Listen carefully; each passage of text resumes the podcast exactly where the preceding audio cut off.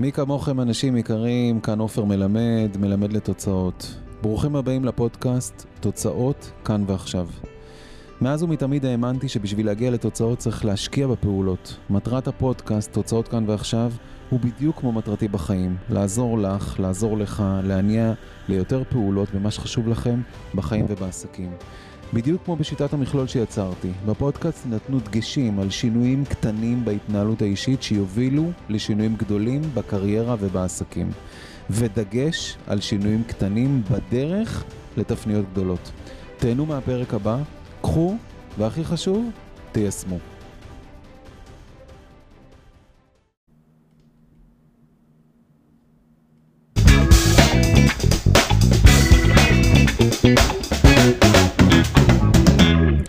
מי כמוכם אנשים יקרים, מקווה שיש לכם טוב, כאן עופר מלמד, מלמד לתוצאות, ואני שמח להיות איתכם פה בפרק נוסף. נמצאת איתי פה עורכת מדהים, עורכת ואורחת, עורכת מדהימה, שעשתה פה דרך והגיעה אליי, תכף אני אציג אותך. והאורחת הזאת אולי תעשה לנו גם עריכה של כל מיני דברים שאנחנו מרגישים בתוך הנשמה ובחיבור לחיים העסקיים ולחיים של העשייה ובכלל לחיים הפרטיים, כמו שאני אוהב להגיד בשיטת המכלול, שבעצם כל מיני דברים שאנחנו חוללים ומשנים בהתנהלות שלנו האישית מובילים לשינויים גדולים במה שקורה אצלנו בעשייה, בעסקים. אז אני הולך לדבר עם מישהי מדהימה שבחרתי לדבר איתה על האומץ של החיבור לנשמה ומה זה אומר ואיך אנחנו מתחברים יותר להוויה שלנו. גם אם אנחנו אנשי עסקים מאוד מאוד, בוא נגיד קשוחים, או מאוד אנשי עסקים של doing, או אנשי קריירה של doing, איך אנחנו עושים את זה מתוך חיבור פנימה, וכשאמרתי חיבור פנימה, אז נגעתי ככה בחזה, כי אני חושב שכשאנחנו עושים חיבור פנימה ויוצאים החוצה, אז הדברים הם הרבה הרבה יותר מדויקים. אז יושבת איתי פה מיכל מילגרום, מיכל מילגרום המדהימה, שאני הסתכלתי, תכף אני אתן לך להגיב, הסתכלתי בכל מיני, עשיתי אליה סטוקינג, אתם יודעים, מדברים עכשיו כל מיני בטיק טוק ובזה, תכף מדבר, אז עשיתי סטוקינג וכמעט בכל הרשתות, וחיפשתי ככה כל מיני דברים מעניינים, ואחד הדברים המעניינים שמצאתי זה שכתוב שאת עובדת עם אנשים שמבינים ששינוי אמיתי במציאות, חייב לבוא מהבפנים. ושינוי מבפנים מתאפשר רק כשאנו מוכנים להתמסר לתהליך של גדילה. וקראת לביזנס שלך שינוי מתוך גדילה. אז מיכל מילגרום, ברוכה הבאה, איזה כיף שאנחנו פה ביחד, יש לי צמרמורת קלה. ממש כיף, ומעניין מה פרויד היה אומר על הפליטת פה שלך, על העורכת ולא על האורחת. אנחנו נדבר על זה הרבה אחר כך, איזה כיף, ממש תודה להיות כאן, זה כיף, כיף, כיף, כיף. וזה נורא מעניין, תראה מה זה, אתה סיפרת על המכלול, וכדומה אמרתי, יו, איזה קטע, זה בדיוק השם של העסק שלי, שינוי מתוך גדילה, ושתי שניות אחר כך אתה מביא את הסיפור הזה. לגמרי, כן, כן, שינוי מתוך גדילה. לקחתי את זה מהסטוקינג שעשיתי עלייך. מדהים. והייתי רוצה שככה, תתני לנו קצת עלייך, כאילו אפילו ברמה האישית, באופן כללי, מה את עושה, מה את עושה בעולם, מה קורה איתך? אני ממשיכה לחפש מה אני עושה בעולם. אני בתהליך, לא, אני צוחקת. הגדרה היבשה שלי היא מנטורית להתפתחות התודעה. אני למעשה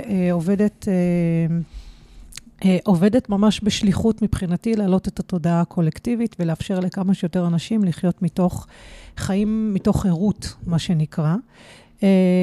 פיתחתי שיטה, קוראים לה מטאפילינגס, יש לנו היום 220 מטפלים בשיטה, היא נקראת מציאות לתודעה, נקראת מטאפילינגס, תודעה למציאות חדשה.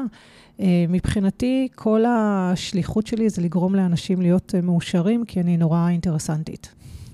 אז זאת אומרת כל השליחות שלך, בעצם כל השליחות שלך זה לגרום לאנשים להיות מאושרים. כי אני נורא אינטרסנטית. כי את נורא אינטרסנטית. למה הכוונה מאוד אינטרסנטית? כי אני אגיד לך משהו, אם כולם יהיו מאושרים, החיים שלי יהיו הרבה יותר פשוטים. וואלה. תחשב על זה, אתה הולך עכשיו למורה של הבן שלך, בסדר? כולה מתוסכלת. אין לה סבלנות לבן שלך, ואם היא לא, אם היא מאושרת, יהיה לה סבלנות לבן שלך, נכון? אז החיים שלך יהיו יותר פשוטים, כי לבן שלך יהיה פחות בעיות. אני, הכל אצלי עובד מאינטרסים.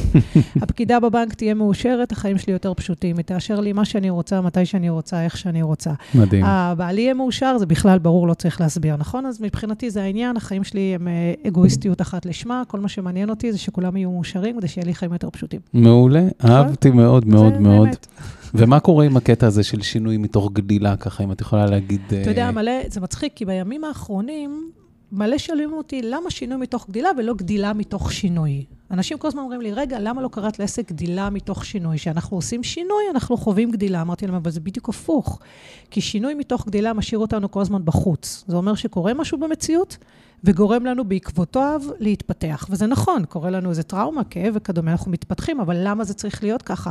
למה שאני לא אעשה עבודה פנימית, במקום שבו אני לא אוהב את המציאות שלי, אעשה עבודה פנימית, אעשה את הגדילה הפנימית שמבקשת להיות, אוקיי? ואז השינוי יתאפשר באופן אוטומטי, וזה בעצם הרעיון. שינוי מתוך גדילה אומר, כל דבר במציאות שאני רוצה לשנות, מאוד פשוט. כנס פנימה, תעשה את הגדילה הפנימית, ואני בכוונה משתמשת במילה גדילה, כי צריך לגדול, צריך לעבור דרך הפחדים שלך, דרך החסמים שלך, דרך המערכת הלא מודעת שלך, וצריך להסכים לעשות שינוי. מתוך זה, הכל אפשרי.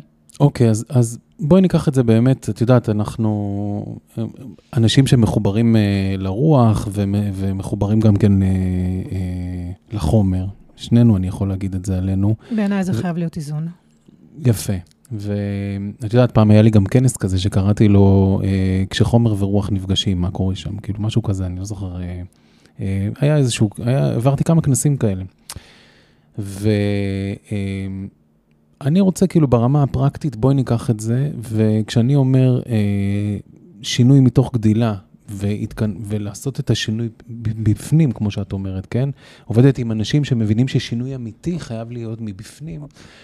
פרקטיקלי. בואי ניקח את זה ברמה הפרקטית, כאילו ביום-יום שלנו, כן? תקחי מישהו שהוא, לא משנה, לא עכשיו טייטל, אבל מישהו שבאמת, בוא נגיד, תא משפחתי, שחיים בזוג, שני הצדדים מאוד מאוד עסוקים, יש להם ילדים, רצים לכל הכיוונים, ויש איזושהי, ויש הצלחה גם, אבל יש איזושהי תחושה שם שמשהו לא, משהו שם לא בדפיקות, בהלימה עם דפיקות הלב, משהו שם באושר, כמו שאמרת, בהפינס, לא ממש עובד. עכשיו, מה הדבר שהיית ככה ממליצה לאותו בן אדם, אם הוא רוצה לעשות שינוי מבפנים, מה הדבר הראשון ללכת לעשות? אני אגיד את זה בצורה הכי פשוטה בעולם. פעם כשהייתי מקבלת בקליניקה, כשהיו מגיעים אליי זוגות לטיפול זוגי, בניגוד להרבה מאוד מטפלים שעובדים מיד על התקשורת, אני הייתי מפרידה ביניהם, ועובדת עם כל אחד בנפרד. והייתי שואלת כל אחד בנפרד, נניח והכל טוב עכשיו, מה אתה רוצה? מה אתה רוצה מהחיים שלך? מה אתה רוצה? איפה התשוקות שלך? על מה הדברים יושבים? למה? כי בעיניי, זוג כזה, שהכל אצלו נכנס לאיזשהו שגרה, והכל אצלו בסדר, אבל האבל הזה הוא מחרחר מאוד לא טוב. וברגע שאנחנו מפרידים כוחות לשבריר שנייה, ושואלים שנייה מה אני באמת רוצה. כשבן אדם נמצא בתחושת מימוש, גם הזוגיות שלו מרגישה אחרת. כשבן אדם נמצא בתחושה שהוא הולך אחרי התשוקות שלו, גם התקשורת הזוגית שלו מרגישה אחרת. והכל מתחיל ונגמר כאן. ואז צריך גם להסתכל הסתכלות רחבה יותר. אז רגע, אני אקטע אותך בכוונה, בסדר? יאללה, עליי. כי לאחרונה יצא לי לפגוש כמה אנשים שנמצאים, לא משנה, נשים, גברים, שנמצאים בתוך התשוקה שלהם, בתוך ה... את יודעת, כאילו, וואו, כזה שלהם, אבל משהו שם בתא המשפחתי, אפשר להגיד בזוגי, אולי בתקשורת עם הילדים, לא מסונכן, לא סגור, ודווקא כשאני שואל אותם, ואני אוהב לשאול, כמו שאת אומרת, כאילו, בעולם מושלם, הכל טוב עכשיו, כאילו, מה, אני זורם איתך עם מה שאמרת, שאני מאוד מאוד מתחבר למה שאמרת, מה היית רוצה שישתנה באמת? ואז הוא היה אומר לי, לדוגמה, הוא בא ומדבר על הזוגיות, שבוא נגיד, או היא מדברת על הזוגיות, שהוא לא כל כך מתעניין בתחום שלה. והוא, והוא, אוקיי? ופה אני מתחבר לעוד משהו שראיתי אצלך ברשת, שכתבת, שפגשת את הבן זוג שלך, כתבת, אני מצטט אותך, הוא הגיע לחיי ופגשתי אותי. נכון. יפה. ופתרתי את עצמי, פתרתי מלשון של פתרון. נכון. יפה. עכשיו, אני באמת נתקל באנשים שהם בוואו, כאילו באמת הלקוחות שהם מגיעים, בטח גם אלייך, זה חבר'ה שעשו דרך, והם בוואו כזה, והם וואו, את יודעת, כאילו הכל טוב. ודווקא בנקודות האישיות האלה, יש שם איזו החמצה, יש שם איזה, אפילו אם זה זוגיות שנייה, דרך אגב, וואו, זה כבר התגרשו, כבר זה, כבר עשו, חזרו עוד פעם, כאילו כל זה. זה לא שהוא אומר, טוב, נו, אולי אני כבר 40 שנה עם אותו, 30 שנה או 20 שנה עם אותו בן אדם, אז אולי אני צריך לעשות שינוי, או אני צריך להחליף בית, או הם כבר החליפו בית, הם כבר החליפו זה. משהו שם, מה עושים? אני אספר לך סיפור. כן, אני איתך. שהכרתי את בעלי הנוכחי, זה הוציא ממני משהו שלא הבנתי בחיים. צרחות. אני ואברהם יוצאים שבועיים ביחד, צועקים אחד על השני. כמו לא יודעת מה. כשאת אמרת צרחות, חשבתי ביער צורכים. לא. צרחות של מריבות, כאילו שכונה. אוקיי? שכונה. ובעלי הקודם, אחד הדברים שהוא הכי לימד אותי, היה לא להרים את הקול. אני באה מבית צעקני.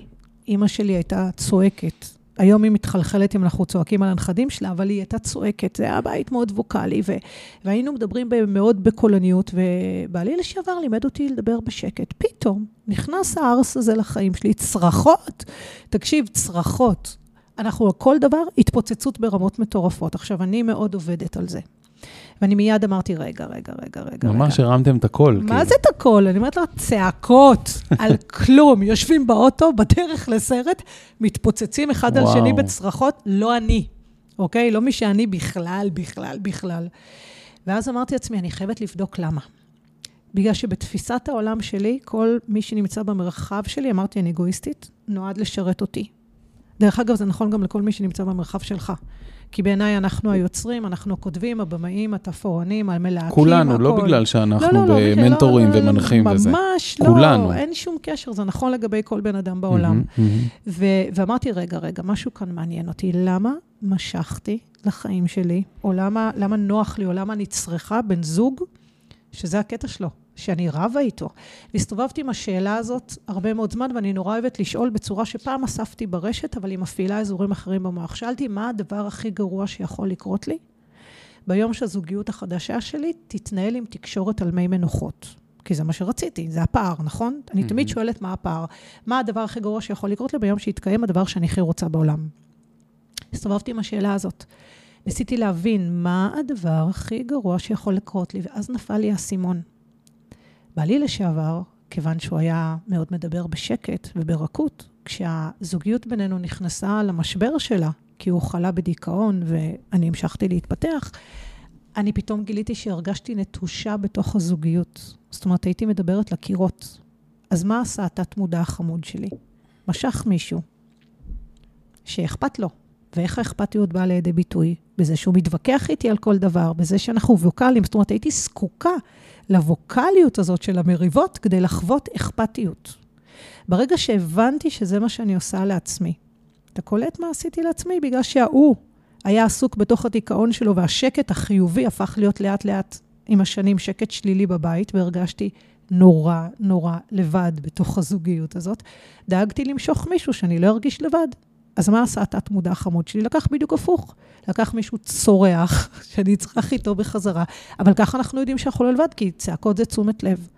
ברגע שיכולתי להבין את זה, ניקיתי אצלי את הצורך הזה. ריפיתי אותו, פשוט אמרתי, מיכל, רגע, הוא רוצה אותך כי את. והוא מתעניין בך בגלל מי שאת. ומי שאת זה מה שיבוא לכאן, ואת לא צריכה ליצור את הכל הזמן, אישור הזה.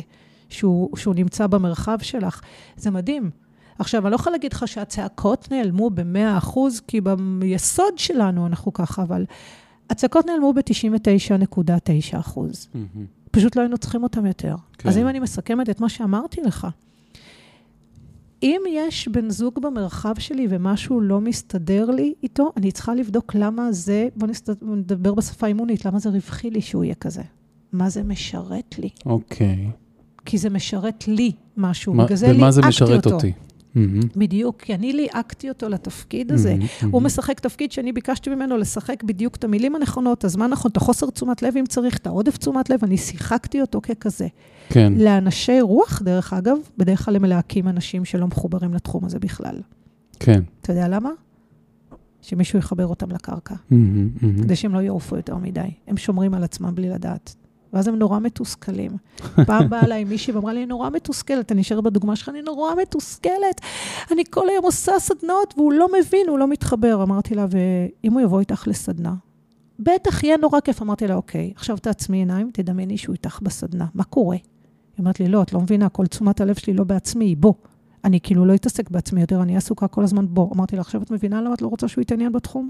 בגלל שאם הוא יתחיל להתעניין בתחום ולבוא, בגלל המנגנון של מי שאת, את כל הזמן תהיה עסוקה בו, את לא תהיה עסוקה בהתפתחות שלך בכלל. אז מה את עושה בלי לדעת?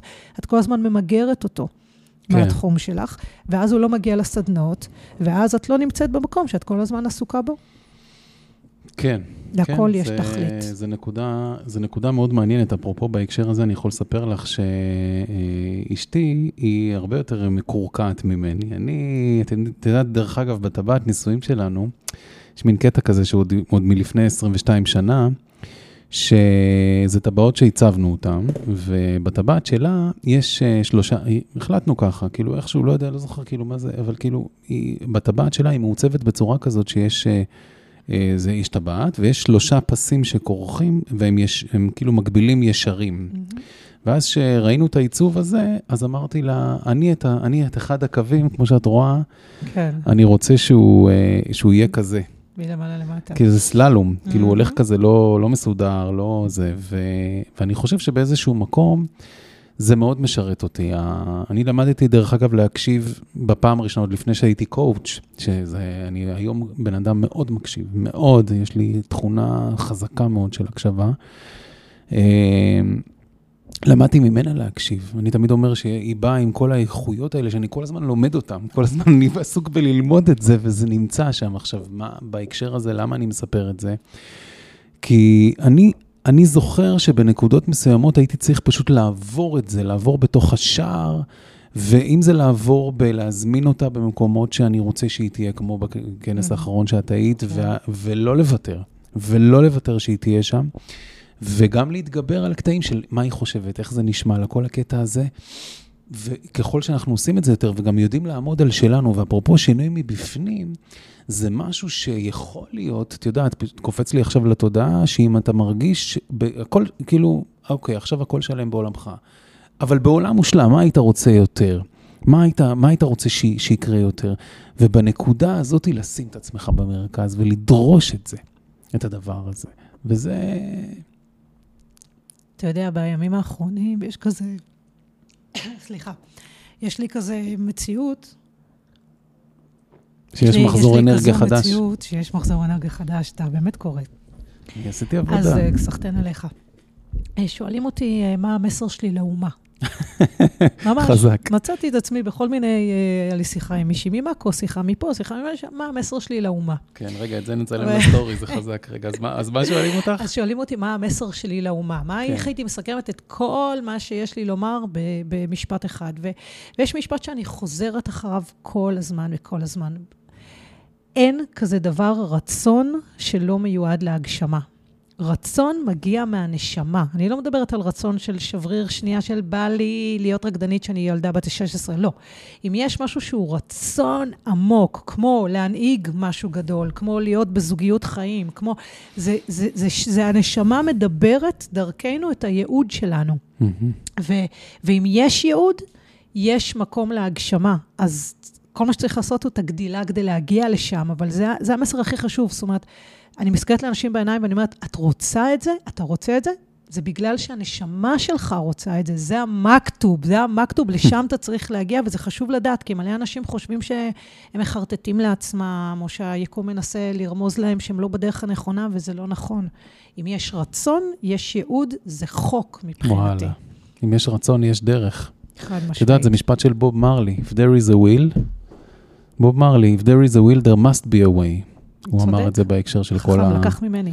כן, כל מה שהוא נלחם בעבורו, אז if there is a will, there must be a way. There must be a way. ואתה צריך לחפש את הדרך כל הזמן, להיות במקום הזה של להאמין שהדרך תגיע. חייבת. זה הדהוד שמגיע מהנשמה למעלה, ולכן גם אם אני נמצאת במקום הטוב והנפלא שלי, יש לי את השלב הבא שאני שואפת עליו, זה must, זה ככה עובדת הנשמה בין אם נרצה, אם לא נרצה, היא פשוט מהדהדת לנו כל הזמן ולוקחת אותנו לשלב הבא. אוקיי, אז איך אנחנו, באמת, איך אנחנו מתחברים יותר נמצאים יותר בחיבור נשמתי, זאת אומרת, בחיבור לנשמה שלנו, למה שהנשמה שלנו רוצה, איך אנחנו שמים לב, אוקיי, שמים לב שאנחנו יותר ויותר הולכים בכיוון ולא מתרחקים, מעצמנו, כי יכול להיות מצב שלכאורה, את יודעת, כמו אמרתי מקודם, כאילו, וואו, הכל טוב, כאילו, הכל טוב, גם יכול להיות מצב שבן אדם, את יודעת, זה כמו שאומרים שאתה פוגש אנשים, הנה, עכשיו את חזרת בפרו, אז יש אנשים שמסתובבים בכל מיני מקומות שהם עולם שלישי פלוס, והם יותר מאושרים מאיתנו או כאלה, ומצד שני, את רואה אנשים שהם לכאורה, יש להם הכל, הכל השפע, הכל הזה, הילדים שלהם, תודה לאל בריאים וזה, אבל משהו שם מרגיש להם מתרחקות מעצמם. איך אני מתחבר עוד יותר לעצמי, כאילו להיות מחובר למי שאני באמת. זה פשוט ממש. אוקיי. קוראים לזה המתמטיקה של הרגש. ואני אסביר מה הכוונה.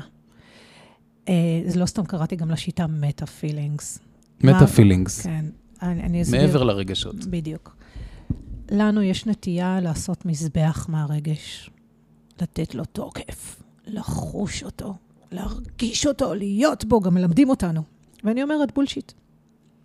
לא שאני מבצלת את הרגש. אני פשוט אומרת, צריך להתחיל להסתכל על הרגש שלנו כמכוון. הרגשות שלנו הם למעשה איזשהו ספר הוראות שמחובר כל רגע נתון עם הנשמה שלנו. כשאנחנו בהתרחקות מהייעוד, מהתכלית, מאיפה שאנחנו אמורים להיות, הרגש מתחיל להדהד לנו אותה. אנחנו מתחילים להרגיש לא טוב, תסכול, אנחנו מתחילים להיות בכל מיני פרשנויות שלא מקדמות אותנו, אנחנו מתחילים לחוש את כל ההתרחקות. וברגע שאנחנו לומדים להיות קשובים לרגש, לשאלות הכי פשוטות בעולם, שאלה שאני קוראת לה שאלת כיתה א', what makes us happy, כאילו מה עושה לנו טוב, מה עושה אותי שמח. זה שאלות הכי פשוטות בעולם, אתה יודע, אומרים תמיד שכל התורה היא במשפט הראשון. וכשאני מפסיקה לתסות מקדש מהרגש, ושאני כל הזמן בהסתכלות על הרגש שלי מהצד, אני מסתכלת לראות ברגש שלי מהצד, רגע, מה הרגשתי עכשיו? אוקיי, אפילו בעולם האימון אתה בטח מכיר את זה, מה הפרשנות שעשיתי עכשיו למחשבה שיצרה את הרגש הזה? ואם התחושה שלי היא לא טובה, זה משהו בא להסביר לי שהדרך שבה אני תופסת את המציאות שלי, את הנקודה הספציפית, את החוויה שחוויתי כרגע, פשוט לא משרתת אותי. הנשמה שלי כל רגע נתון מדברת איתי. היא מכוונת אותי כל שנייה. אתה יודע, תמיד אומרים שהלוואי ואינו נולדים עם ספר הוראות, אנחנו נולדים עם ספר הוראות. הרגש. חד משמעית, המתמטיקה של הרגש, בגלל זה גם המתמטיקה. למה המתמטיקה? כי מתמטיקה זה משהו שאנחנו תופסים כמשהו מאוד קר. צריך ללמוד לראות את הרגש. אוקיי, אז אני בכוונה אקח, את יודעת, אנחנו מאתגרים בכוונה את הסיטואציה, זה לא כזה מאתגר, אבל זה סיטואציות מהיום-יום, שגם אני מתמודד איתם, גם עם עצמי וגם עם לקוחות שלי ביום-יום, והשאלה מה אנחנו עושים עם זה, עם ההקשבה לרגש, כמו שאת אומרת, להיות קשובים לרגש, ואני אתן לך, קפץ לי על תודה, תוך כדי שמדברת, שיחה עם, לא משנה, שיחה עם מישהו שאנחנו עובדים איתו, שהוא נמצא בסיטואציה, נמצא עכשיו בחול, בתוך איזשהו ביזנס טריפ, הכל פיקס, כאילו, את יודעת, והוא קשוב לרגש, והוא מרגיש שהוא לא יכול להיות שם יותר, אוקיי? עכשיו, יש איזה שהם מנגנונים כרגע, מלטעות, במרכאות, קפץ לי הדימוי, שתופסות אותו, זה כמו הרי אני הבאתי באינטל לפני המון שנים, לא יודע אם ידעת, וקראנו לזה הזיקי הזהב של אינטל בתקופה מסוימת, ותכף אני אחזור לדוגמה שנתתי, אני זוכר שהיה איזשהו קטע שאפרופו שכשהתחתנו, אז היה לי מין חלום כזה שניסה לטיול של טיול גדול, כאילו כזה, היה עוד אחרי הטיול הגדול, לנסוע לטיול גדול של מעל לחצי שנה. ואז בא אליי הביטוי הזה של הזיקי הזהב של אינטל, שאני זוכר שזה דרך אגב פוליטיקלי קורקט, באמת אני אגיד ואמיתי, זה היה אחלה בית ספר מבחינתי, עבדתי שם כמה שנים, למדתי המון, היינו חייבים להתכתב באנגלית באותה תקופה, כאילו, עד היום אפשר להתכתב בעברית שם, שזה היה נראה לי קצת מתנשא, אבל כך זה היה, כל מיני, המון המון המון, המון שיעורים, המון, עכשיו יוצא ספר של... אחד המנכ"לים של אינטל שנפטר, וביקשו ממני שאני אגיד משהו לגביו, והנה יש לי עוד פעם צמרמורת, כי ביקשו ממני שאני אכתוב משהו שקשור, כי הייתי מאוד קרוב אליו, לאיש. אז הלמידה הייתה גדולה, כי אני בא כתלמיד. ברור. עכשיו, אני זוכר את הקטע הזה שאנשים יושבים בקיוביקים שלהם, והם כאילו, הם באמת במלטאות האלה שסיפרתי מקודם, ואז אני בא, ואני פוגש את אותו מי שהיה, עמדתי ללכת לאיזה תפקיד אחר וזה, ואז פגשתי את המנהל העתידי שלי, ואז בחור בן 50, שפחות או יותר בגיל שלי, שלנו, אז, ואני כזה, אני אומר לו, תשמע, תן לי 3 חודשים, כאילו, אני חוזר ואני יוצא, אנחנו מתחתנים, אני יוצא, ויש לי חלום כזה. ואז הוא אמר לי, תקשיב אופר, אני יכול לתת לך הכי הרבה חודש. אני לא יכול, אני לא בנוי לזה, כאילו, לא במחלקה ולא בזה, אני מחר הכי פתוח, כך חודש, תיסע, תחזור, כאילו, וזהו, כאילו, אתה רוצה, אתה לא רוצה, אתה חייב להתפטר. ואז הוא ראה שאני בדילמה כזאת, ואז הוא אמר לי, בוא אני אגיד לך משהו אחד, אתה מאוד חשוב לי, והכל, כל הסופרלטיבי, אבל אני אגיד לך משהו, אם אני הייתי אז בן 29, משהו כזה, הוא אמר לי, תקשיב, אם אני הייתי בחור בן 29 כמוך עכשיו שמתחתן, הייתי עוזב עכשיו. והייתי עוזב, והייתי נוסע, אינטל תחכה, כך הוא אמר, אם אתה צריך לחזור, אתה תחזור, ואם לא, אתה לא תחזור, לא חזרתי, וסע. והוא אמר לי, אני הייתי עושה את זה. זו דוגמה מהממת להקשבה לכל הנשמה. זה בדיוק זה. כן, אבל הייתי צריך שמישהו ייתן לי את האישור לעשות את הפעולה, זה לא היה פשוט, לשחרר את את יודעת, כל הדבר הזה שעוד הלך ואפרופו הלך וגדל, כאילו, הלך והתפתח, ולא רק זה, ופה ניקח את זה וניקח את זה עוד יותר לעומק. אבל אני רוצה לקטוע רגע אותך שנייה. אוקיי. כי אמרנו מקודם שאנחנו המלהקים, הבמאים, התסריטאים והכל, ושאלת איך מתחברים לנשמה.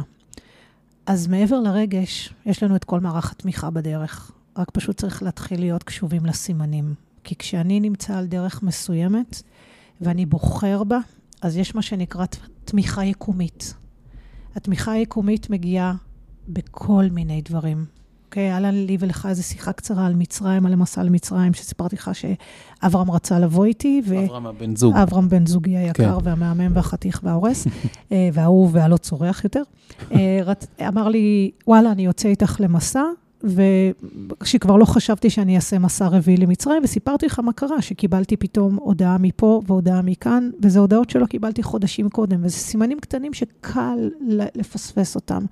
ולכן ברגע שיש לי איזושהי החלטה מסוימת, אני יכול להתחיל לראות את כל המהלך של התמיכה היקומית. והבחור הזה, מה שהוא העז לעשות, ולומר לך משהו שהוא לא כאילו...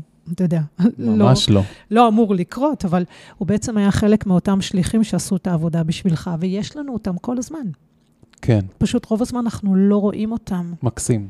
מקסים מאוד אהבתי. את יודעת, זה פותר לי גם את הדילמה של אותו בחור שנמצא בחול, וכרגע, עכשיו, בזמן הזה, והוא כאילו לכאורה, וואו, את יודעת, והוא אומר לי, תשמע, אופר, אני לא יודע מה זה, כאילו, למה אני לא מרגיש את זה, כאילו. ואז את יודעת, ניסינו לחקור את זה, ומה עוד האפשרויות ש... There are plenty of possibilities, תמיד טל רונן אומר, את זה לקחתי ממנו, There are plenty of possibilities, ואז אמרתי, אוקיי, בוא נפתח אפשרויות, בוא נפתח. ואפרופו בוא נפתח, זה בדיוק מה שאמרת עכשיו, להקשיב, להיות קשובים, וזה כלי שאני רוצה שתיקחו בזכותך, מיכל מילגרום. זה מאוד חזק בהקשר של להיות קשובים למערך התמיכה היקומית. שימו לב, just pay attention, כאילו מה בא לפתחכם עכשיו, הנה את רוצה להמשיך, מה בא עכשיו שאני צריך להיות, אפרופו למערך התמיכה היקומית, למה אני קשוב עכשיו? למה אני מקשיב שבא מסביבי עכשיו, בדבר הבא שאני רוצה לעשות, או אני לא מקשיב בכלל, ואני לא פתוח לזה, וזה פה.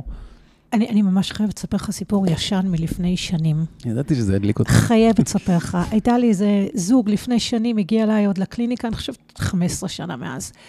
היא מורה, הוא שוטר בתחילת דרכם, ילד ראשון, נורא רוצים להתפתח, הגיעו אליי לטיפול זוגי, אני ישר הבנתי שיש שם הפרעתי כוחות, הוא אמר לי, תראי, אני מת עליה, כל יום חשיבה שלילית, מה יהיה. אז בזמנו היה מאוד חזק אימון חשיבה חיובית, זה גם מה שעסקתי בו אז, והיא באה אליי אחרי כמה חודשים, היא אמרה לי, תקשיבי, באמת שינית לי את צורת החשיבה, חיים הרבה יותר טובים, נורא כיף מהמם, אבל המציאות לא השתנתה. המציאות עדיין לא להיט. עדיין יש בלגן כלכלי. אמרתי לה, טוב, בואי נפתח הזדמנויות. אמרתי לה, לכולנו יש תהליכי אוטומט. אנחנו קמים בבוקר, עושים את אותן פעולות, נכנסים לאוטו, עושים את אותה נסיעה, עולים, את נכנסת לחדר מורים, את לוקחת את הקפה, יושבת עם אותם מורים. בואי נעשה תהליך מאוד קשה. אמרתי לה, אבל בואי נעשה כל יום שבירת אוטומטים. עשינו את זה יד ביד, הייתי צריכה להחזיק אותה ממש. כל יום, שבירת אוטומטים, אסור היה לה לנסוע באותו דרך לבית ספר שהיא לימדה בו, היה אסור לה, ממש שברתי איתה כל דבר אפשרי, כי הבנתי שאני לא מרסקת את האוטומט שלה, היא לא תיפתח לה הזדמנויות חדשות. סיפור אמיתי לחלוטין, תשמע. היא באה אליי אחרי כמה שבועות, היא אומרת לי, את מכשפה, אמרתי לה, אוקיי, סבבה, תודה על התואר, מה קרה? היא מספרת לי, שהיא הייתה מורה למדעים ומחשבים, והיה לידה מורה למדעים וחקלאות, לא רחוק מכאן ברחובות. וואלה.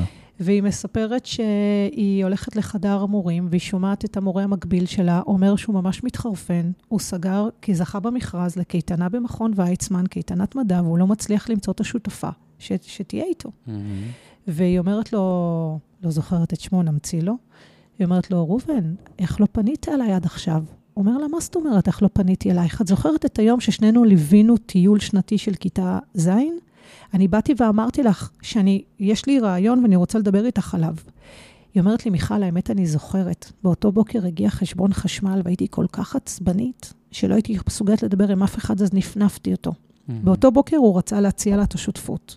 כן. הוא אומר, עזבי. את זוכרת ששבועיים אחר כך שאלתי אותך, אם את בקשר עם הורים למדעים מסמינר הקיבוצים, אומר לה, מה, את צוחקת עליי, אני נשוי, מה אני מחפש להתחיל עם חברות שלך? למה? כי אני מחפש בנרות. הוא אומר, אני פניתי לך לפחות 3-4 פעמים נוספות כדי להציע לך את השותפות הזאת. היא אומרת לי, מיכל, האמת נכון, אני פשוט כל כך מוטרדת מאין לי כסף, שפשוט לא נשמעתי אותו. עכשיו ההזדמנות הייתה. כן.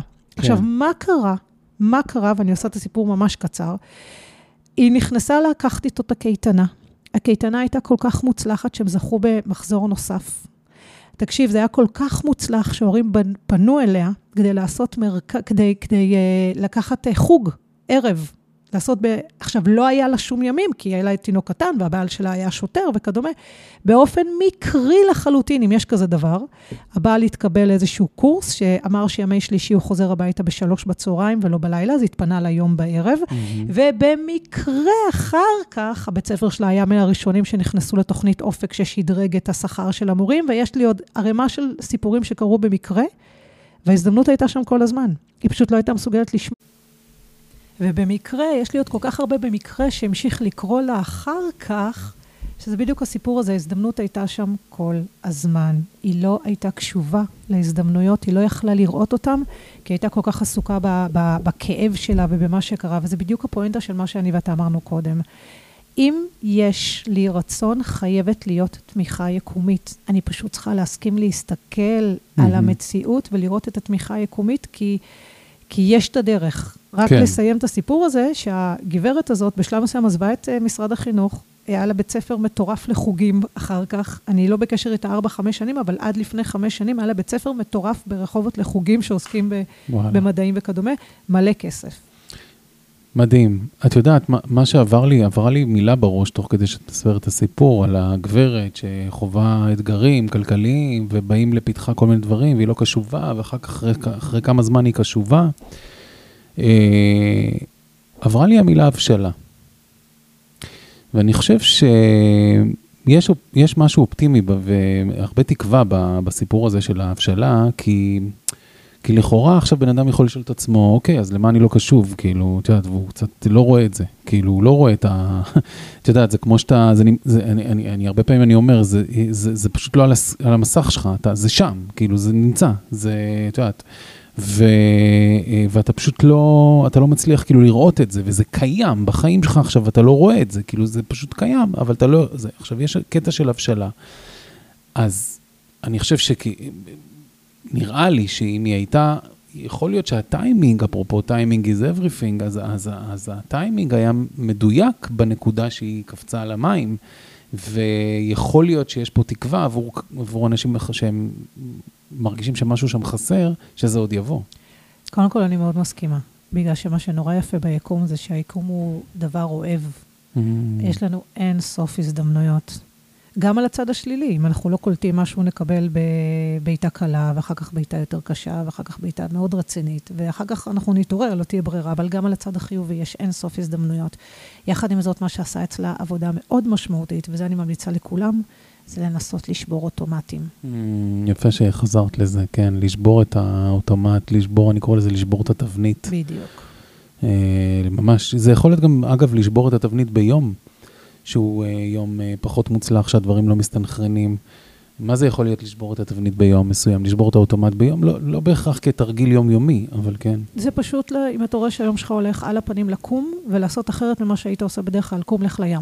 מעולה. אחד משמעית. כן. זה יכול להיות גם סיבוב מסביב למשרד. נכון, נכון. יכול להיות כל דבר שהוא לא תכננת, או ללכת למקרר ולשבור את התבנית של הביצים, ואז בכלל שינית את היום כאילו, בלי צעקות.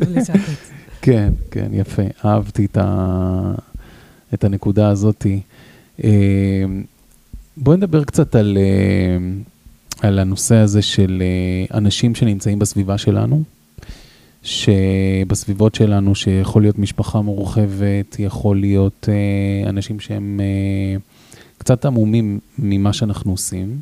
כן, יכול להיות שמישהו יכול להיות עורך דין בתחום של לא משנה מה, ואז פתאום הוא מתחיל לעסוק גם במנטורינג, ו-what the fuck, כאילו, סליחה על הביטוי, אומרים, מה עכשיו הסיפור שלו, כאילו, מה הוא צריך את זה, לא הבנו, כאילו, מה חסר לו, או יכול להיות מישהו כמוני, שהוא היה, אמנם אני לא הייתי הייטקיסט, אני הייתי ב-HR, במחלקת משאבי אנוש באינטל, אבל אחר כך הייתי בתחום הביוטכנולוגיה, וכאילו, הדרך שלי הייתה מאוד כזאת, ההורים של אשתי, שהם פגשו את החתן האולטימטיבי, את יודעת, אז בזמנו היה לי רכב של החברה, והיה לי גם את הטלפון הגדול הזה, כאילו השחור, ושלא היה, כן, כן, ושהיינו לוחצים ומדברים מהטלפון, וזה הייתי, ותואר שני, ווואו, כאילו זה האולטימטיבי, וזה מה עכשיו, מה נהיה איתו? שאלו, מה קרה איתו וזה, ודווקא זה יצר אצלי הרבה דחף, המשפחה המורחבת, כאילו, זה יצר אצלי איזושהי, ודרך אגב גם ההורים שלי. את יודעת, אבא שלי, אני זוכר סיפור שאני מודיע בגיל 34, שתביני, אני מודיע אחרי שהכל מסונכרן עם אשתי, ואנחנו עם 3 קטנטנים, ותאומות ובן, כאילו, פסיעה, את יודעת, כאילו, אתה צריך כסף, אתה צריך זה. וזה היה אחרי שנה שלמדתי וזה, ואני לוקח את זה למקום של אנשים שפחות מתחברים, ומה אתה עושה, כאילו, ומה יש לך להגיד בעניין הזה, אני אספר רק את הסיפור הג'וסי הזה.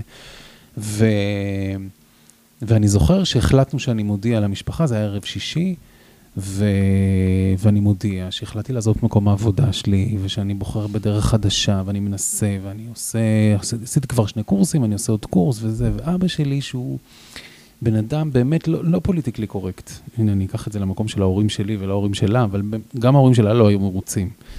אבא שלה, אני זוכר שאמר לה, אבא שלה זיכרונו לברכה, שאחר כך נוצר בינינו קשר נשמתי מאוד חזק, אבל זו שיחה אחרת לגמרי. יום אחד הוא אמר לה, תגידי, הוא עובד בכלל? כאילו, מה הוא עושה?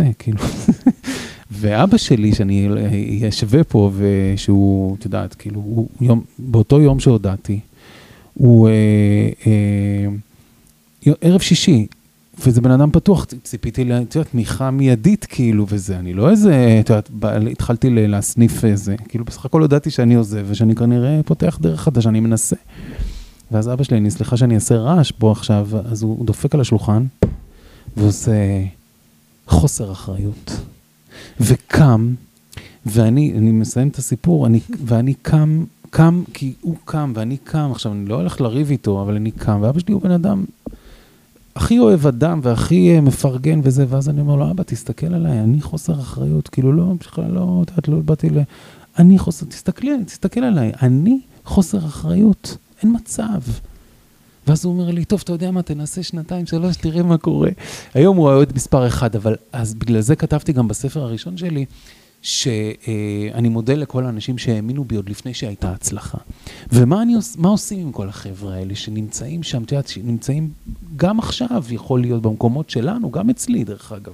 כן, בלי עכשיו לקחת את זה למקומות של לנקוף בשמות או באנשים ספציפיים שמסתכלים עליי מהצד, אומרים בוא נראה עכשיו אותו, בוא נראה אם הספר הבא שלו מצליח, בוא נראה, אם זה מין כזה. מה? אתה כל כך במצב טוב. אתה עוד עשית את השינוי שלך כשכבר היה לך קבלות מאחוריך. אני הסתובבתי שנים עם הבת המכוננת, הבחורה, מכל הכיוונים, שבמקום לקחת את החיים שלה ולהגשים את האג'נדה האקדמית, היא מתעסקת בוודו. אתה יודע מה זה היה בשביל ההורים שלי? מה, אתה נורמלי? כאילו, ההורים שלי שנים היו במקום שלא להבין מה קרה לי, ואם אולי אני צריכה איזה פסיכיאטר או משהו כזה, שנים, היום שוב, אוהדים מספר 1, בלה בלה בלה, whatever, אבל אני נורא מבינה על מה מדובר, וזה קורה באמת אצל הרבה מאוד אנשים, אז אני אגיד את התשובה שלי אגב, גם אחרי ההצלחה. גם כשיש הצלחה זה קורה. ברור. אני אגיד את התשובה שלי מכמה חזיתות. אחת, זה משהו שאמרת קודם, ואני אחזק אותו. ככל שאנחנו יותר נמצאים במה שאני קוראת לו בסמכות הפנימית שלנו, זאת אומרת, יותר ויותר מאמינים בדרך שלנו, ההדהוד שאנחנו משפיעים על המרחב, לאט לאט אנחנו יותר ויותר סוחבים את האנשים אחרינו. זה קורה לבד. כי אני רוצה גם להזכיר שכל המשוגעים הכי גדולים, כשהם האמינו בעצמם, כולנו נסחפנו אחריהם. אז זה אחד, אז זה ככל שהסביבה לא אוהבת אותי, אני צריכה לחזק את האהבה שלי בעצמי. חזק. זה אחד. 2, אני רוצה לתת טריק מהעולמות שלי, מהעולם הרוחניקי קצת, אוקיי? וזה טריק שהוא עובד פלאים, ואנחנו עושים אותו באין סוף סיטואציות ואין סוף מצבים. כל בן אדם שנמצא בסביבה שלי, בן אדם שיש לי איתו ערוצים פתוחים. חלק מהערוצים האלה, אפשר לקרוא לזה חתימות. חלק מהערוצים האלה חיובים יותר, וחלק מהערוצים האלה פחות חיובים. ולמעשה, גם כשאני ואתה יושבים כרגע, השדה שלנו נפתח, וכדי לתקשר אחד עם השני, אנחנו עובדים על רובד מסוים שנוכח כרגע. יש שמיניה. שמיניה היא בעצם האינפיניטי, הסמל של האינסוף. וכשאנחנו מדמיינים בינינו לבין אדם אחר, בינינו לבין הבן זוג שלנו, בינינו לבין ההורים שלנו, בינינו לבין ישות של קבוצה שלמה, את האינפיניטי הזה, את השמינייה, פשוט מדמיינים את השמינייה עוברת בינך לביני, בינך לביני, רק בדמיון. מה שאנחנו עושים באותו רגע, אנחנו פותחים את השדות המשותפים לתקשורת. אתה יודע, אתה בדרך כלל הולך לאיזשהו קורס, סדנה ריטריט, אתה חוזר כולך בהיי. ואז אנשים חוזרים הביתה, ובדרך כלל התופעה הכי טבעית שקורית, זה מריבות עם הבית. למה? כי יש פערי תדרים. אחד הדברים שאני עושה בקורסים שלי, בסדנאות, בריטריטים, זה מקדישה ממש 1.5 שעות, לעשות סינכרון כזה, בין המשתתף עצמו, לבין המשפחה שלו, לבין הסביבה שלו. זה עובד בכל הזדמנות. זה רק כל כך פשוט, זה פשוט ברמת דבילי, ואני ממליצה לנסות גם בלי להאמין לי יותר מדי, ולראות לאט לאט התוצאות. זה פשוט לדמיין את השמינייה. כי מה שהיא עושה... זאת אומרת שהבן אדם מגיע, סתם לצורך העניין. יכול לדמיין אותו מרחוק. לא משנה, אבל נניח שהוא יושב עכשיו, הוא נזכר בזה כשהוא מרגיש את האנרגיה, הוא יושב בארוחת ערב עם המשפחה שלו, והם לא היו בריטריט לצורך השיחה, או בכנס, או את יודעת, זה קרה לי שחזרתי מכנסים גדולים בחול, שעשיתי עבודה, כמה שניסיתי לעשות עבודה, זה יפה. אז מה שאת אומרת, את יושבת, לצורך הדוגמה, יושבים בארוחת ערב, ערב שישי, ויש מין אנרגיה כזאת שלא מצליח כאילו זה, ואז אם אתה מביא בכלל את השיחה על הסדנה, אז בכלל מתפוצצים עליך, או כל מיני. כן, וואו. כן, יפה, אז יופי, מעולה, אחלה. ואז בעצם מה שאת אומרת, תחזרי באותו רגע בלב או בנשמה, מה לעשות? בדיוק. באותו רגע מה שאני עושה, אני פשוט מדמיינת, כמו את הספרה 8 שוכבת, שזה הסימן של האינסוף, ופשוט מה שאני עושה במילים אחרות, אני מסנחרנת בין השדות של הבן זוג שלי. מה, זה חודר פנימה וזה? זה אפילו לא חודר, זה פשוט לוקח, אם לצורך העניין יש לי 5 צינורות חיוביים ו5 שליליים של תקשורת, כי כל רגע נתון אני יכולה לבחור איתך את התקשורת, נכון? עם בן אדם. עם בן אדם. כל רגע נתון אני יכולה לבחור איתך את התקשורת. מה שזה עושה, זה בהכרח לוקח, זה כאילו ממצה את החיבור בינינו. זה פותח לנו כאילו ערוץ תקשורת משותף. במקום שאני אשדר כרגע על 91.8 ואתה על 66.6, זה מוצא לנו את האמצע, ואז מהר מאוד קל לנו לתקשר על אותו ערוץ. זה יוצר איזושהי, לצורך העניין, השוואת ריכוזים. אז מה לראות בדמיון? 8. לראות 8 שמה? שמתחבר? שפשוט יוצא ממני, אליך, חוזר אליי, ממני, אליך, חוזר אליי. ממש מסנכרן. נכנס? אפשר נכנס, אפשר לא נכנס, ואני רק רוצה להגיד לאלה שמפחדים, שזה יוריד להם את התדר, זה לעולם לא קורה. זה תמיד יוצר, מרים את התדר לשני הצדדים, וזה פשוט פותח תקשורת מצוינת, אנחנו עושים את זה כל הזמן. כמות הפעמים שמי שלומד אצלי עושה את זה, זה מטורף. שמיניות עם כל בן אדם אפשרי. מדהים. דרך אגב, אפשר לעשות שמיניות עם משרה רצויה, ויותר מזה. אפשר לעשות שמיניות עם אני העתידי, אם אני רוצה לחזור למה שדיברנו קודם, יש לי איזושהי שאיפה, להיות בת זוג שיש לה תקשורת מאוד טובה, מה שהתחלנו את השיחה, אני יכולה לעשות שמיניה עם החלק בי, שיש לו תקשורת יותר טובה. אני יכולה לשחק עם זה לאן שאני רוצה, זה עובד. פצצות. חזק, חזק מאוד מאוד אהבתי, אחלה כלי, לקחתי, וזה מאוד, אני חושב שזה הזדמנות לתרגל את זה, לעשות את זה בכל מיני קטעים כאלה שאנחנו רוצים לייצר איזושהי... עם האנשים שאנחנו פחות מתחברים, או פחות זה, או מרגישים איזושהי אנרגיה, ואנחנו כן רוצים להתחבר, וכן רוצים להרגיש טוב עם זה, אז לעשות את מה שאת המלצת, זה מאוד מאוד חזק. ולא לדאוג, לא לדאוג, האנרגיה השלילית לא תדבק בנו, אין יכולת כזאת, זה רק ממש מוצא את המחשבה, לצורך העניין, את החמלה בין שנינו, אוקיי? זה מוצא את הערוץ הפתוח. מקסים, תמיד יש ערוץ פתוח. תמיד. יפה, במיוחד אם מחפשים אותו. בדיוק. מעולה. לפני שנסיים, מעניין אותי ככה לשאול אותך, הספר שלי הראשון פה מונח פה לידך, וכתוב פה, כתוב עליו תוצאות כאן ועכשיו, שזה שם הפודקאסט גם, ואת אמרת לי לפני שהתחלנו לשדר בפורפליי שעשינו, תוצאות כאן ועכשיו מבחינתך זה... רוחניות פרקטית. לגמרי, זה מה שאמרת, זה לגמרי רוחניות פרקטית, תסבירי לי. אני, עם כל הכבוד לכל האנשים שעסוקים באור ואהבה, ובמציאות הם חור ואהבה, זה לא עובד מבחינתי. בעיניי, כל העולם של עולם הרוח ועולם התודעה, יש להם מטרה אחת מאוד פשוטה. זה לעשות את החיים שלנו יותר פשוטים על פני האדמה.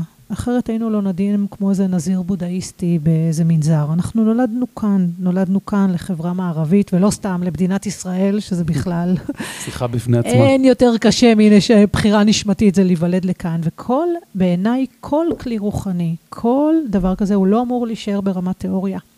כל הרעיון של עולם התודעה, המודעות והכל, כל הרעיון הוא איך אני מוריד את החיים שלי, למה שאני קוראת לו בשפה שלי, אלוהות ערה, אבל בגוף אנוש. זאת אומרת, להיות מחובר, לדעת, להבין שהיקום הוא גדול מסך על הקו, אבל לתרגל את זה, ולתרגם את זה פרקטית לחיים על פני האדמה, וזה החוכמה. ללכת ללמוד אצל עופר מלמד זה נחמד, אם תשאיר את זה במגירה, זה שווה, אתה יודע, למה.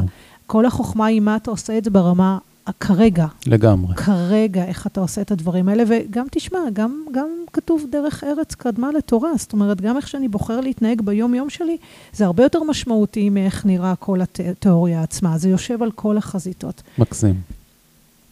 יפה מאוד.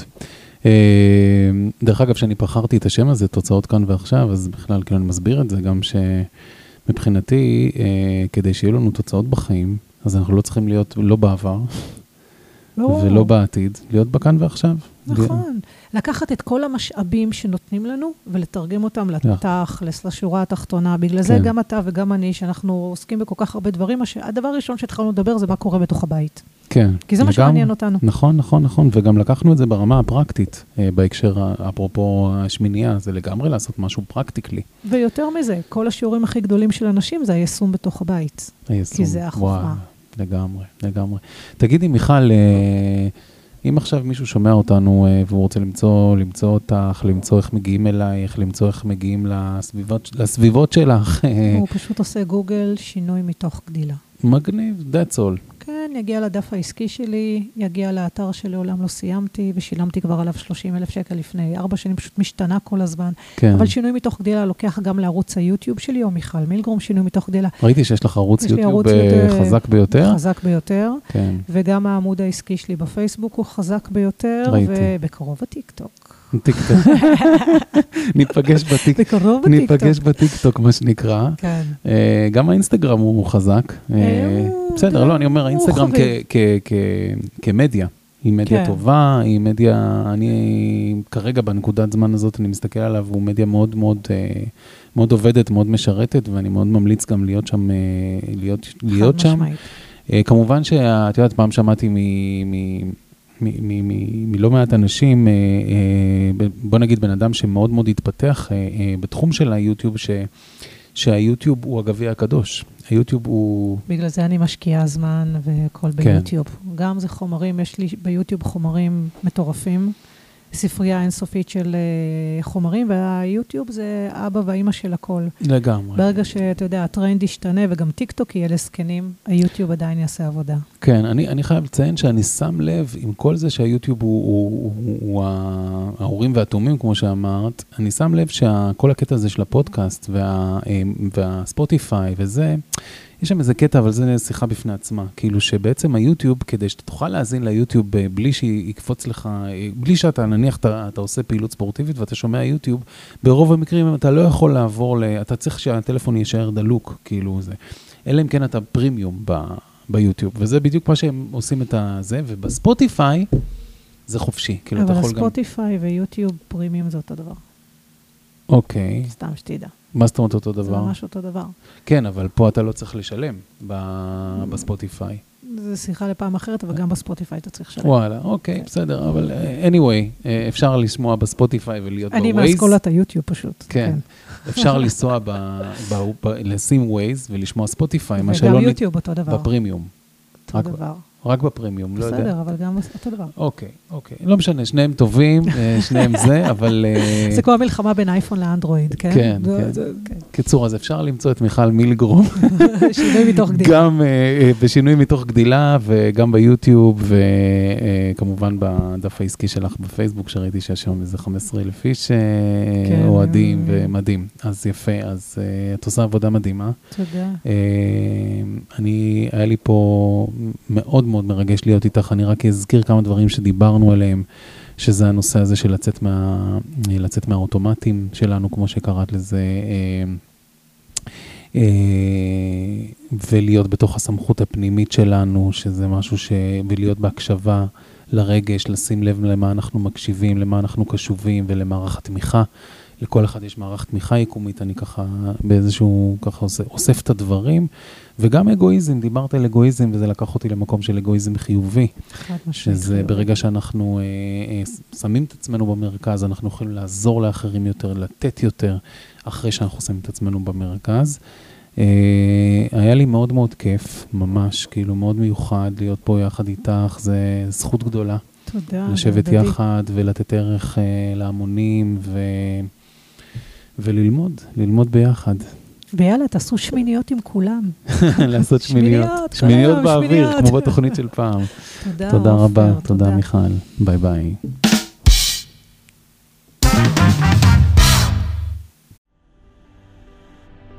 עד כאן הפרק של היום. אהבתם את הפרק? מוזמנים לשתף חברים, קולגות, לקוחות. כמובן שאפשר לכתוב לי תגובה כאן, בפייסבוק, באינסטגרם, או בכל מקום שאתם פוגשים אותי ברשת. מוזמנים גם לחפש ofermelamed.co.il. רוצים עוד פרקים? אז יש עוד פרקים, לא לדאוג. חפשו את הפודקאסט, תוצאות כאן ועכשיו, בכל מנוע חיפוש, ובכל מקום שאתם נמצאים בעולם.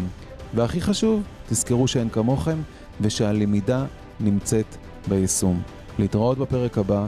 עופר מלמד לתוצאות, ביי.